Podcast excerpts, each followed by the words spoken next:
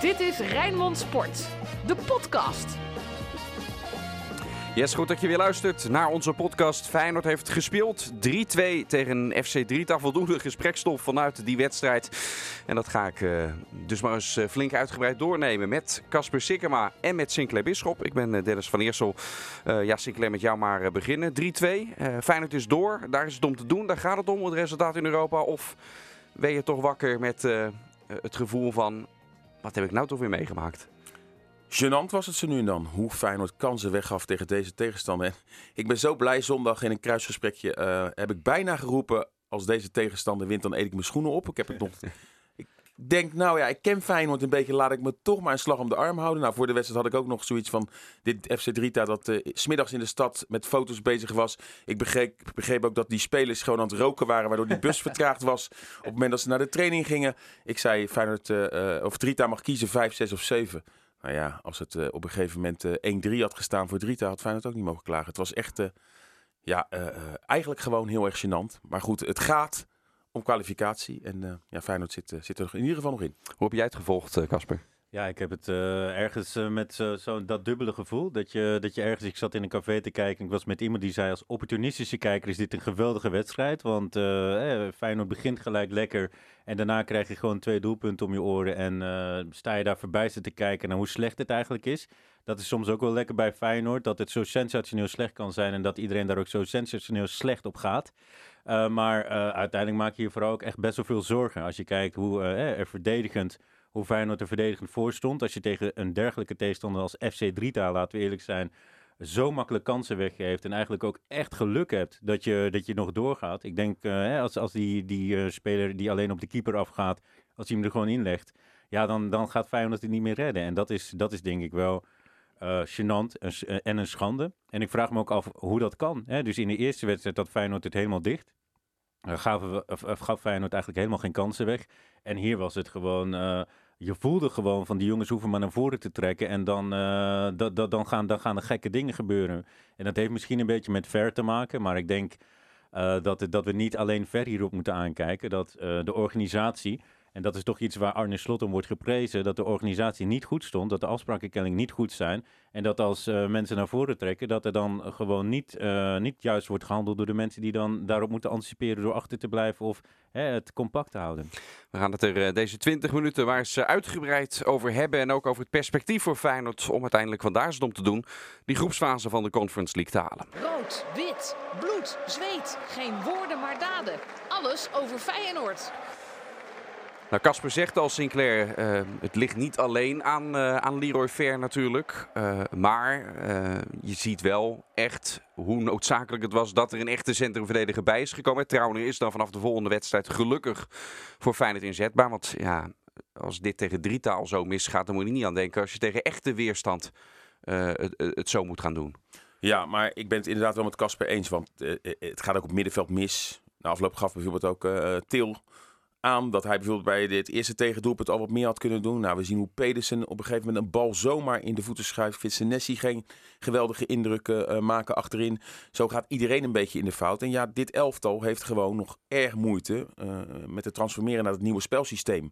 Advocaat heeft op dit moment nog gelijk hè, dat dit Feyenoord niet zo kan spelen. Als je tegen Drita al zulke kansen weggeeft. Aan de andere kant moet je niet vergeten dat uh, Slot pas een maand bezig is. Ja, het zou ook wel heel makkelijk zijn. Want dan kan uh, elke club ineens het droomvoetbal van Barcelona spelen. Ja. Als er een nieuwe trainer komt. En dat systeem wat die trainer wil, is er binnen een maand ingeslepen. Ja. En dat gaat dan met vallen en opstaan. En het voordeel is dat Feyenoord heel hard gevallen is gisteren. Maar uiteindelijk wel doorgaat. En daar gaat het om. Als je uiteindelijk een nederlaag leidt, ja, dan leid je niet alleen zoveel gezichtsverlies.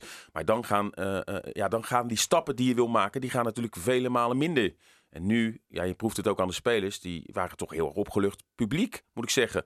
Uh, dat was misschien wel heel mooi voor die spelers. Die bleven 90 minuten die club steunen. En de afloop was er nog, ja, je kan het gênant noemen, maar een ereronde. En het publiek bleef uh, zitten en op de banken. Maar dat vind ik wel typisch Feyenoord. Het publiek is het zo, uh, weet gewoon, die, die voelen wel gewoon dat die jongens dit nu nodig hebben. Je kan die spelers ook hard afvallen. En inderdaad zeggen tegen zo'n derde rangs ploeg, moet je met 5-0 winnen. Maar op dit moment, ja, die, deze, deze ploeg heeft ook vorig jaar, maar ook nu al aan het begin zoveel klappen al gekregen dat het ook wel eens lekker is om die jongens in een warm bad. Boseniek werd uh, toegezongen, die natuurlijk gisteren er ook natuurlijk weer helemaal niets van bakte. eh, met zijn invalbeurt. Maar dat is denk ik wel goed om de jongens nu eh, eh, eh, te steunen. Want ja, laten we eerlijk zijn, we kunnen Feyenoord pas echt beoordelen als die competitie dadelijk 5, 6, 7 wedstrijden oud is. Wat vond jij van, eh, van die respons van het publiek ook eh na afloop en de wijze waarop er feestdag eh, werd gevierd? Ja, nou, wat Sinclair zegt, dat is, dat is het mooie aan Feyenoord. Hè. Ik zag een heel leuk tweetje van de Kuip ontploft eh, tegen FC Drita. Ja, dat is ergens, eh, zou je kunnen zeggen, heel, heel, eh, ja, zeg je dat? Als club ben je niet trots, maar uiteindelijk Feyenoord is denk ik, eh, we zijn, zijn denk ik ook wel zo vaak met de neus op de feiten gedrukt dat het heel vaak slecht gaat. Dat je allerlei trauma's hebt opgelopen en dat uiteindelijk als er dan een reden is om een feest te vieren met elkaar, en ook al is het dan tegen FC Drita, dat, eh, dat, je dat, eh, dat je dat gewoon doet. En ik vind het ook heel erg mooi. Iedereen heeft gezien dat het heel slecht ging. Iedereen heeft gezien dat, eh, dat er best nog wel wat werk aan de winkel is. En als je dan toch. Misschien is dat het mooie aan voetbal. Dat je dat, dat, je dat ziet. En dat iedereen ook dan tegen elkaar zegt. Hè, eh, ik kan me voorstellen dat jullie tijdens de wedstrijd niet per se kunnen zeggen wat je er echt van vindt. In die zin dat die emotie daar ook een rol gaat spelen. Maar ik denk dat heel veel mensen ook echt boos worden op een gegeven moment. Maar dan toch als het dan goed gaat, dat het dan zo mooi en euforisch kan omdraaien. Dat, eh, dat is misschien wel het mooiste van voetbal. Ja, ik Maar- denk maar- wat maar- echt een rol speelt, Sinclair. eh, jij was ook in dat stadion natuurlijk. Überhaupt dat het voor het eerst eh, sinds maart 2020 eh, zo was dat er zoveel mensen bij elkaar waren. Dat je daar met 25.000 echt dicht op elkaar zat. Eh, eh, hè, die wisselwerking tussen de vakken, dat dat het ook nog eens aanwakkerde om, om toch ervan eh, te genieten. En dat het dan uiteindelijk goed eindigt. Ja, maar, maar weet je, dat is het scenario, weet je. Ik bedoel, eh, eh, het kan wel Drita zijn, maar ik weet ook nog, toen ik als supporter in de Kuip zat, toen speelde Feyenoord dramatisch tegen Partizan Tirana, die in Bakker Klootwijk shirtje speelde.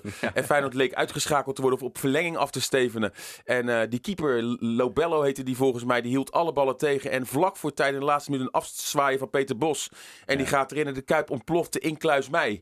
Eh, En dat zijn toch de meest legendarische Europa Cup potjes. En je kan ook met 4-5-0 winnen en Feyenoord speelt redelijk. Ik denk, als je diep kijkt in de harten van de meeste Feyenoord-fans... en ik denk ook wij als verslaggevers... dat dit wel de, de leukste avonden zijn. Al is het natuurlijk dramatisch om dit te zien... maar de ontknopingen in de laatste minuut en achterstaan... en alles weer meemaken... eh, ja, dat zijn wel heroïsche, al is het tegen Drita... Europa Cup potjes. Het baart mij wel zorgen, eh, wetende dat Feyenoord nog twee hordes moet nemen om in de groepsfase te komen. Als, als het tegen Dritaal op deze manier gaat. Ja, hoe gaat Feyenoord dan in hemelsnaam Luzern en eventueel nog een horde daarna ook nemen? Ja, ik, ik, ik denk wel dat. je- we, we gaan al zo lang naar Feyenoord, Dennis. op het moment dat er juist tegen die, die ploegen. waar iedereen al van tevoren zegt. het wordt 4-5-0. En ploegen die eigenlijk ook een muur optrekken. daar heeft Feyenoord ook in de competitie de meeste moeite mee. En juist als er ploegen komen. waarbij we vaak denken. en neem naar Porto, CSKA, Moskou de laatste tijd. van nou, dit gaat hem gewoon niet worden vandaag. dan komt Feyenoord ineens goed voor de dag. Eh Luzern zal eh, heel anders spelen. waardoor je ook weer wat meer ruimte krijgt. Verwachtingspatroon is ook anders. Hè, want Ja. Feyenoord kon alleen maar verliezen. Eh, en dat zorgt ervoor dat we echt wel een beter Feyenoord gaan zien. Kijk, ik bedoel, iedereen zegt ook wel, ja, PSV speelt geweldig tegen Galatasaray. Tuurlijk, maar wie weet had PSV tegen een mindere tegenstander ook wat, wat moeilijker voor de dag gekomen. En natuurlijk is PSV veel verder. En ik denk juist dat het verwachtingspatroon dit jaar eh, bij Feyenoord getemperd moet worden. Want Feyenoord is niet meer zo goed dat elke Europese tegenstander of tegenstanders in de competitie zomaar worden weggespeeld. Dus het is denk ik wel heel eh, eh, realistisch om eventjes niet naar PSV en Ajax dit jaar te kijken. Dat mag misschien weer over een jaar of over twee jaar, maar voorlopig niet. En nu realistisch zijn dat Feyenoord gewoon heel erg moeite heeft. En als Feyenoord daar de groepsfase zou halen, dan hebben ze het al geweldig gedaan. Of optimistischer, over een paar maanden? Ja, Ik moet- ik dit elftal opeens moet op denken stappen aan- zetten. maar dit elftal ja, moet stappen zetten. Maar daarom, ik moet opeens denken aan het seizoen eh, dat Ronald Koeman het overnam. En toen werd aan het begin van dit seizoen, was, de start was natuurlijk ook stroef. eh, want er moesten wat dingen veranderd worden. En toen werd er ook gezegd, ja, Ajax PSV hoef je dit seizoen niet naar, eh, niet naar te kijken. En op een gegeven moment begon het toch te draaien, ontstond er wel iets. Er kwam ook nog wel echt wat gerichte versterking eh, bij natuurlijk, met, eh, met echt wat klasbakken. Eh, en prompt werd dat seizoen toch heel anders dan helemaal aan het begin in de voorbereiding gedacht werd. Ik denk dat het grote verschil, of tenminste dat het heel erg belangrijk gaat zijn, hoe creatief gaat dit Feyenoord zijn? Dus hoe, hoe kunnen wij, zeg maar, uiteindelijk, wat, waar ik gisteren erg van ben geschrokken, is hoe het defensief stond. Dat, Ja. dat zijn we eigenlijk niet gewend. Hè, onder Dick Advocaat was dat in ieder geval in orde. Maar ik denk dat we nu, eh, dat ik heel erg benieuwd ben van, oké, in de co- competitie in Nederland, ja, daar, daar, daar, daar, daar gaat niet iedereen zo spelen zoals FC Drita. Maar uiteindelijk eh, moeten wij ook heel veel kansen gaan creëren veel meer kansen creëren dan we nu hebben gedaan. Dat vond ik ook schokkend aan gisteren. Dat je eigenlijk ziet dat eh, je hele wedstrijd wel de bal hebt en de hele wedstrijd een beetje naar voren speelt. Maar hoeveel uitgespeelde kansen zijn er gecreëerd? Alleen op links kwam er zo nu en dan een beetje iemand richting de achterlijn door.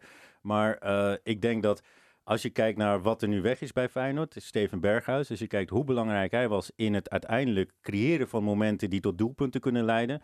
Ja, dat, dat gaat de crux worden van weet, weet Arne Slot het zo neer te zetten? Gaat de samenwerking met Guus Couture, uh, gaan, gaan de flanken, gaan, gaan daar echt uh, systemen en uh, automatismen ontstaan die, die tegenstanders echt kunnen oprollen?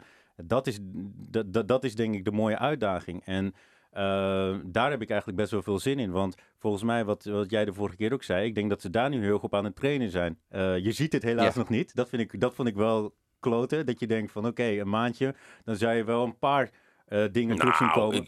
De eerste aanval die gelijk op de lat uh, ja, eindigde, was gewoon een geweldige aanval. Ja. Het doelpunt uh, was uiteindelijk ook een geweldig. Dus je ziet echt wel bepaalde dingen die erin zijn geslepen. En weet je wat het is? Wij weten allemaal niet hoe die Trauner zich gaat ontwikkelen. Als dat echt een, gewoon een hele goede verdediger is, heeft Feyenoord gewoon met een, een, keeper die in mijn optiek... Ik hoop dat Louis van Gaal en ook Frans Hoek hebben gekeken naar deze Europa Cup wedstrijd. Want je ziet wel hoe goed Bijlo is. Hè. Die helpt Feyenoord gisteren over dode punt. heb je gewoon een hele goede keeper. Normaal gesproken Senesi en als Trauner die verdediger is die we denken dat hij is, dan heb je toch redelijke verdedigers. Ik vind die Pedersen vind ik nog tegenvallen. Ja. Zou je nog eerder opteren om uh, Haps op links, zoals het later ook stond, en eventueel Malasia op rechts. Maar goed, Haps links zou ik helemaal niet zo verkeerd vinden. Dan, dan zou je zelfs eventueel Malasia kunnen verkopen. En zo, als je naar heel veel posities kijkt, als Til zich gaat ontwikkelen, zoals hij gisteren in ieder geval qua doelpunt, hm. heb je daar een, echt een, eindelijk een, een aanvallende middenvelder die veel kan scoren. En Jaan Baks moet natuurlijk ook gewoon zijn plekje vinden. Vind ik oneerlijk om die jongen nu al te beoordelen. Je ziet ook gewoon goede dingen. Uh, er zou nog een spits bij moeten. Sinistera, daar ga ik wel van verwachten dat hij ook wel weer omhoog gaat klimmen. Want uh, rendement is op dit moment laag. Heb je echt wel een leuk elftal. Kukje moet echt op gaan staan. Ja. Die wil, uh, wilde ze graag het nummer 10 hebben. Die heeft hij ook gekregen. Daar, daar passen verantwoordelijkheden bij. Hij moet echt die stap gaan maken dat het een dragende speler moet gaan worden. En op dit moment uh, uh, is dat nog niet het geval. Ik weet niet welke stappen hij gaat maken. Dat is aan hem. Maar het feit is daarom dat we nog heel weinig over dit Feyenoord kunnen zeggen. We kunnen ze afbranden. Maar je kan aan de andere kant ook denken. Er zit echt wel toekomst in deze, in deze ploeg. Alleen er moeten nog wel... ja, er moet ook... Er moet, kijk, Diemers zat bijvoorbeeld gisteren al niet meer bij de selectie. Nee. Dat is voor alle partijen het beste om daar afscheid van te nemen. Uh, wie weet gaat Ver nog wel weg. Want op dit moment, ja, als die verdediger komt, ik, Ver moest zich richten nu op een plek achterin. Zie ik hem niet als basis spelen. Nou, dan is het denk ik voor nee, hem... op dat middenveld zie ik hem niet snel uh, in, de, in de basis. Uh, nee, dan denk ik dat het voor hem ook, gezien zijn status, misschien ook wel goed is als hij nog ergens lekker kan cashen. Dat gun ik die jongen ook. In plaats van dat hij een beetje als twaalfde man er omheen hangt. En zo moeten er denk ik nog wel puzzelstukjes gaan vallen. En dan ben ik niet zo somber als heel veel mensen na het zien van FC 3, Feyenoord, FC Drita en Drita Feyenoord. Nee. Want wat, dat vroeg ik me nog af over Kutsu. Waar, ja, jullie, uh, waar, waar, waar, moet hij eigenlijk beter in worden? Wat is eigenlijk zijn grootste kracht? Uh, hoe gaan wij eigenlijk, uh, wanneer zeggen we van het is er dit seizoen echt uitgekomen? Want de wedstrijd die ik nu weer van hem heb gezien, dan denk ik van maar wat, uh, waar, waar zit nu precies die potentie? Want het komt er nu ja. heel erg niet uit. Nou, het allerbelangrijkste uh, qua kritiek, wat eigenlijk al van begin af aan zijn kant op komt. Kijk, als je op zijn positie staat, dan hoor je regelmatig uh, in, in scoringspositie te komen. Jezelf ook te positioneren dat je daar komt. Nou, dat uh, gebeurt al lang niet altijd. Hè, dat hij uh, toch soms nog wat te dus druk... rendement te op die positie is gewoon te laag. Ja, ja, dus enerzijds zoekt hij dan toch te veel nog de drukte op... en uh, juist niet de ruimte om überhaupt in scoringspositie te komen. En als die daar wel is wat Sinclair zegt, is het, is het rendement heel erg uh, laag. Hè? Met, uh, met assist met een steekbal die je vanaf die plek uh, kan geven.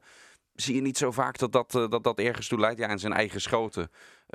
Dat rendement is ook gewoon te laag. Denk je dat je dat kan aanleren? Of is dat uiteindelijk iets wat je, eh, zoals Johan Cruijff natuurlijk altijd heel befaamd was, die, die voelde de ruimte. En je hebt van die spelers die weet, die, die, die voelen waar ze naartoe moeten lopen om in die ruimte te, te, te komen, maar ook de bal in die ruimte te spelen. Is dat iets wat je kan aanleren? In de jeugd was die, had hij dat allemaal wel. En ja. hij is tweebenig, wat, wat erg uh, in het voordeel is voor zijn positie. Ja, wat, mij, uh, ja, wat, wat, wat ik bij hem vind, is dat hij zulke belangrijke, makkelijke passes soms verspeelt. Waardoor het veld open ligt. En dat verwacht je niet van een speler van, uh, van, van, van zijn statuur. Hij is toch ook Turks International. Op een gegeven moment verwacht je wel dat een jeugdspeler, een groot talent, de stappen maakt om dit soort fouten die hij ook gisteren maakte, ook ballen zomaar in, in, in de loop die, die misgaan. En natuurlijk heeft hij ook, zie je ze nu ook de klasse. Die eerste aanval op de lat, uiteindelijk zijn corner waar de 3-2 uitkomt. Hij heeft echt wel ook wel goede dingen. Maar hij moet echt eh, eh, verbeteren. En anders moet Feyenoord misschien ook wel op die positie toch nog naar een eh, andere speler gaan kijken. Maar geef hem die tijd. Hij is ook nog jong. En Ja, dat is, hij zei eh, ruim een jaar geleden, misschien zelfs wel eh, eh, langer, in het Feyenoord magazine was er een lang interview met hem. En toen zei hij van, ehm, ik ben heel jong gedebuteerd. En mensen vergeten wel eens dat ik eigenlijk nog steeds heel erg jong ben. Toen was hij denk ik 19 of misschien net 20. Dat zijn de mensen verwachten soms al dat ik eh, Feyenoord dan op mijn schouders neem. Als het niet loopt en er wordt gezegd wie staat er nou op bij Feyenoord, dan wordt ook mijn naam genoemd. Zegt hij dat, dat, dat valt me soms best wel zwaar. Dit waren niet meer zijn letterlijke woorden, maar dit was wel de strekking van het interview. Toen dacht ik ja. Hij is inderdaad pas 20 en als het dan niet draait bij Feyenoord om dan, dan allemaal naar Kuksu te kijken van oh dan moet het van hem komen. Dat is ook wel een, een, een last die ook maar moet kunnen dragen, Eh, ook mentaal. En dat, dat is eh, Maar nu- een heel concrete stap. En je bent toch weer iets verder inderdaad. eh, Maar nu zijn er wel wat spelers vertrokken, waaronder Berghuis en, en, en wat andere ervaren spelers. Met Bottegien. En dan, dan moeten die jongens die het langst bij Feyenoord zitten, en, en daar schaar ik hem op dit moment onder, die moeten dan die handschoen op Maar als hij, als hij dat nou juist een zware last vindt om te dragen, hè, en dit is wel een paar jaar terug dat hij dit dan liet optekenen, ja, dan, dan wordt dat wel moeilijk. Maar dat, dat is toch ook een kwestie van coaching. Dan moet je als club toch ook. de- er zijn toch mensen met wie je daar goed over kan praten. Er zijn toch manieren om je goed voor te bereiden op zoiets. Er zijn, dat, dat lijkt me ook een verantwoordelijkheid als club. Dat je zegt van we hebben een, een supertalent of we hebben echt een tale- eh, talentvolle jongen. Die, die loopt nu tegen die druk aan. En ik denk ook juist op zijn positie, als je, als je die creativiteit moet, moet hebben, als je het verschil moet maken, dat lijkt me het moeilijkste. Hè, eh, je hard werken, dus eh, zo- zo'n verdedigende middenvelder, dat lijkt me best wel lekker als jonge speler. Want dan kun je gewoon erin kleunen. Nee, van hem wordt ook verwacht dat hij het verschil maakt. Dan, dan moet je zo'n jongen toch ook met mental coaching of eh, op een andere manier daar, daarin heel erg begeleiden. Omdat uiteindelijk gaat het over zelfvertrouwen. En dat kun je creëren. Ja, hij heeft wel eh, best wel veel mensen om zich heen verzameld die hem ook de nodige kritiek geven. En hij, hij is er echt wel mee aan de slag. Hij kijkt ook beelden.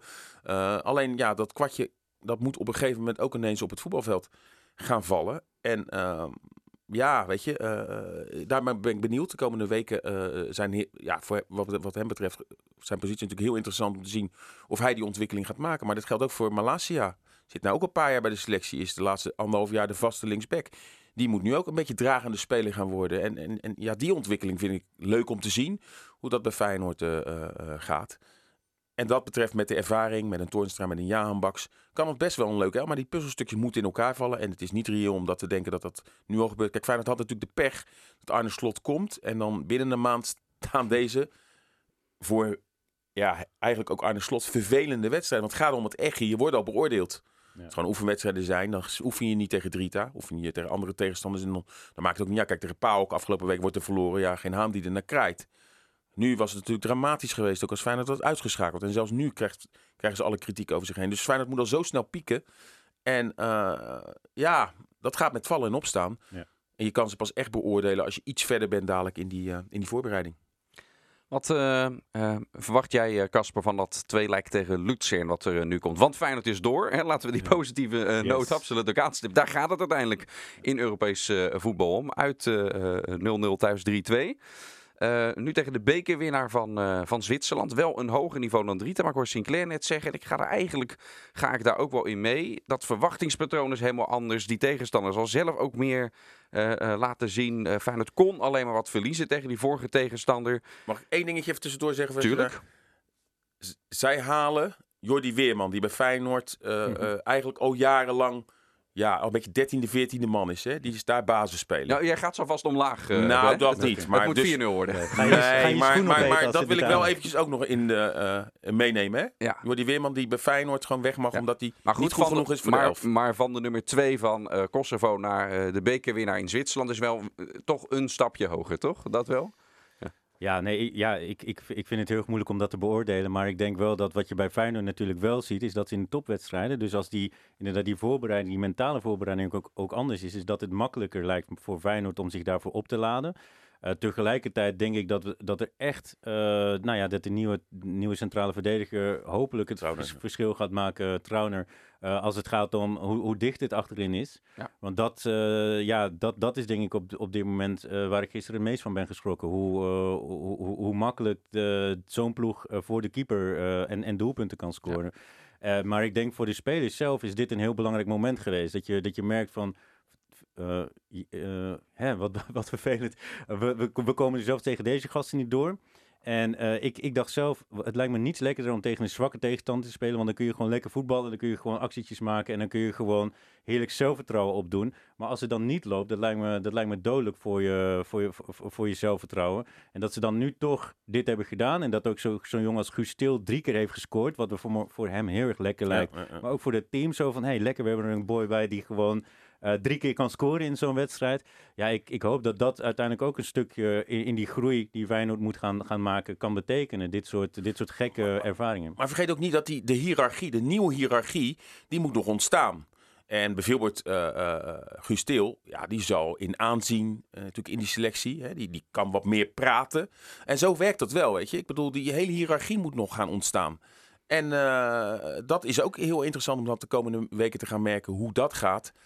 En uh, Feyenoord heeft natuurlijk ook wel het voordeel dat die tweede wedstrijd wel weer in de Kuip is. Want gisteren zie je dan ook wel weer hoe dat publiek dat helpt zeker. uiteindelijk in zo'n slotfase toch uh, heel erg belangrijk is. Want over die hiërarchie gesproken, want ik denk dat uh, Ver best wel boven, uh, hoog, hoog, staat. En als hij dan gisteren toch zo door het ijs zakt. Hoe dodelijk is het eigenlijk voor zo'n teamsfeer? Dat je eigenlijk een van de leiders gewoon zo hard ziet falen. Hoe, wat, wat, voor impact heeft dat, denken jullie, in zo'n kleedkamer? Nou, wij weten wel, ook, ook, ook van vorig jaar, dat, dat Ver eh, geweldig in de groep ligt. En ook echt wel zijn mondje open kan doen. Maar uh, uh, ja, weet je wel, en zijn aanvoerder moet ja, toch ook heel soms gewoon echt gewoon, ze noemen ook wel gewoon echt hard zijn en dus eigenlijk misschien wel een close. Dat is fair niet. Hmm. Um, en, en Ver heeft natuurlijk op dit moment ook moeite met zijn eigen spel. Wordt ook als centrale verdediger neergezet, waar de, waarbij Arne Slot ook zei, ja, je moet mij eigenlijk een kijken, want ik zet die jongen daar neer. Ja, vond ik heel sterk. Dat vond ik ook heel sterk dat hij dat En hij heeft ook gelijk in. Hè? In een maand uh, moet hij ineens een hele andere rol gaan spelen. En dan kan je fouten maken.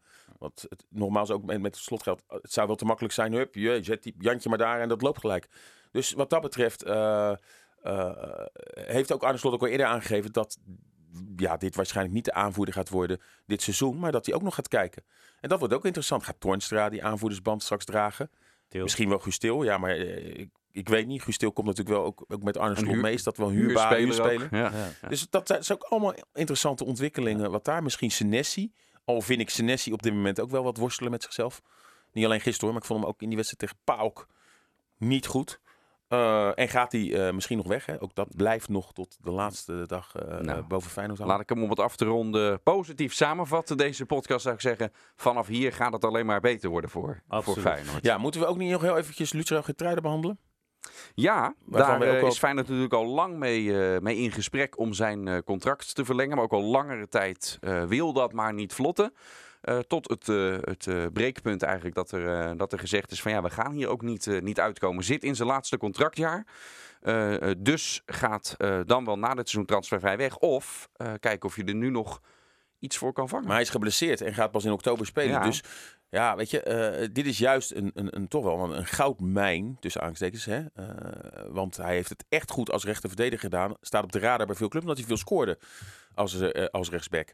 Um, hier moet je ook wel kijken in die spelen. Feyenoord is al langere tijd bezig. En Feyenoord is niet in staat gebleken om hem en Senesi te verlengen. Vorig jaar hebben we ook al aanwijzingen gekregen dat het kamp van uh, Geertruida geïrriteerd raakte omdat er wel eigenlijk beloofd is hè, van nou we gaan je contract opwaarderen en verlengen. Maar er was gewoon geen geld. En Feyenoord heeft dat eigenlijk uh, op de lange baan geschoven. Omdat ze niet wisten hoe het met corona ging. Wat de restitutie met de supporters zou worden. Ja, en op een gegeven moment gaat het zo lang duren dat er spelers ook om zich heen gaan kijken. En misschien andere beslissingen gaan nemen. En we zien nu ook, hè, ook met Bijlo komen ze nog niet uit. En met name jeugdspelers die het goed doen. En bijvoorbeeld Bijlo is nu wordt misschien mogelijk de keeper van Oranje. Uh, uh, ja, hoe heet die? Geertruida is natuurlijk ook een, een jeugdspeler die een metamorfose maakt. Die willen dan ook wel eens gewaardeerd worden. Hoe sommige buitenspelers komen. Als Diemers binnenkomt, of, of, of we weten ook wat, wat Nasching kreeg. Dat zijn spelers die vaak zulke hoge salarissen krijgen. Dat die jeugdspelers die echte stappen maken ook wel denken van... dan willen wij ook wel beloond worden. Dus, dus ja... Weet je, het is heel makkelijk om nu te zeggen, Gitruida, uh, uh, ja, gek dat hij niet bijtekent. Maar daar, daar speelt wel meer. Als Feyenoord gelijk concreet was geweest toen hij, hè, rond december speelde het al, hè, dat Feyenoord met hem wilde verlengen en dat ze eruit hadden kunnen komen. Maar omdat er geen geld was, is het op de lange baan geschoven. Ja, en voelen uh, managements van spelers zich wel eens gepiepeld.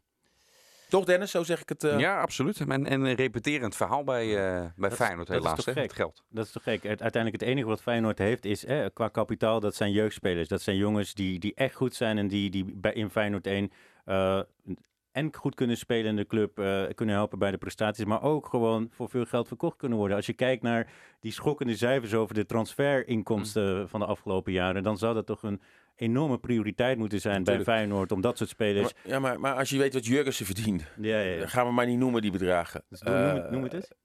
Nou ja, uh, gaat richting 2 miljoen. Uh, en dan, dan weet je ook wel wat bijvoorbeeld de jeugdspelers waar we het net over hebben, wat die dan krijgen, die dan wel ook basisspelers zijn. Ja, dan krijg je natuurlijk in zo'n kleedkamer krijg je op een gegeven moment hele scheve gezichten. En als er dan over contractsverlenging gesproken gaat worden, dan wil je ook wat hogere bedragen. Hoeft niet gelijk die 2 miljoen die ik, maar je wil wel toch wel, wel hè, redelijk daarvoor beloond worden. En zeker als dan die gesprekken heel lang lopen, ja, dan kan het op een gegeven moment de kink in de kabel worden. Maar kunnen we dat dan nu Arnissen verwijten, dat hij daarin de verkeerde prioriteiten aanlegt? Ja, er is gewoon geen geld. Ja. Uh, maar nu wel, Jurgensen weg. Uh, er is meer ruimte nu, toch? Ja, maar uh, er moet ook weer, Jaan Baks moet ook wel worden binnengehaald. Ja. Die moet ook weer een salaris krijgen. Weet je? En, en, en er moet eigenlijk ook nog wel een spits komen. En ja, weet je, dat maakt het allemaal zo gecompliceerd. Dat ja, geld blijft. En daarom blijft het toch, als er geld eenmaal zou komen met een verkoop, dan kan je ook al wat meer. Maar ja, vooralsnog is er geen enkele speler uh, ja, buiten dat, Berghuis verkocht. Want dat zeg jij net, Casper, uh, want het is de levenslijn van Feyenoord natuurlijk. Hè, om om ja. jeugd uh, op te leiden, door te zien breken en dan te verkopen. Maar die laatste stap, laten we ook eerlijk zijn, die komt er bij Feyenoord nooit van. Mm -hmm. Want nee. ja, Feyenoord verkoopt gewoon niet goed genoeg. Nee, en als je dan Jurgensen ja. uh, uiteindelijk ook transfervrij de deur uit moet laten gaan, dat is natuurlijk erg pijnlijk. Dat je dan toch een spits, uh, uh, dat je in ieder geval je investering er niet uit kan halen. Hè. En dan hoeft het niet eens over die 17 of 18 miljoen van Newcastle te hebben. Maar ja, je zou toch in ieder geval hopen dat je deze spits ooit, dat je in ieder geval je investering eruit haalt en dan verder kan. Ja. er dreigt ook iets met Haps, hè. Heeft ook nog maar die investering als een dure aankoop ja, die gaat gewoon transfervrij dadelijk misschien Feyenoord verlaten aan het eind van het jaar als je hem nu niet verkoopt. Ja. Dat zijn ook wel beleids uh, uh, falers hoor bij Feyenoord. Dat je toch, ja, je moet er gewoon voor zorgen op een gegeven moment van verkopen of, of verlengen. En jongens moeten niet transfervrij in ieder geval de deur. Dat je in ieder geval je investering, het, het mooiste zou natuurlijk zijn, je eigenlijk koop je haps met het oog van dat hij uiteindelijk voor veel meer geld nog uh, Feyenoord gaat verlaten. Ja. Nou, dat kan misschien op een gegeven moment niet door allerlei oorzaken. Oké, maar in ieder geval een gedeelte van je investering uh, terug.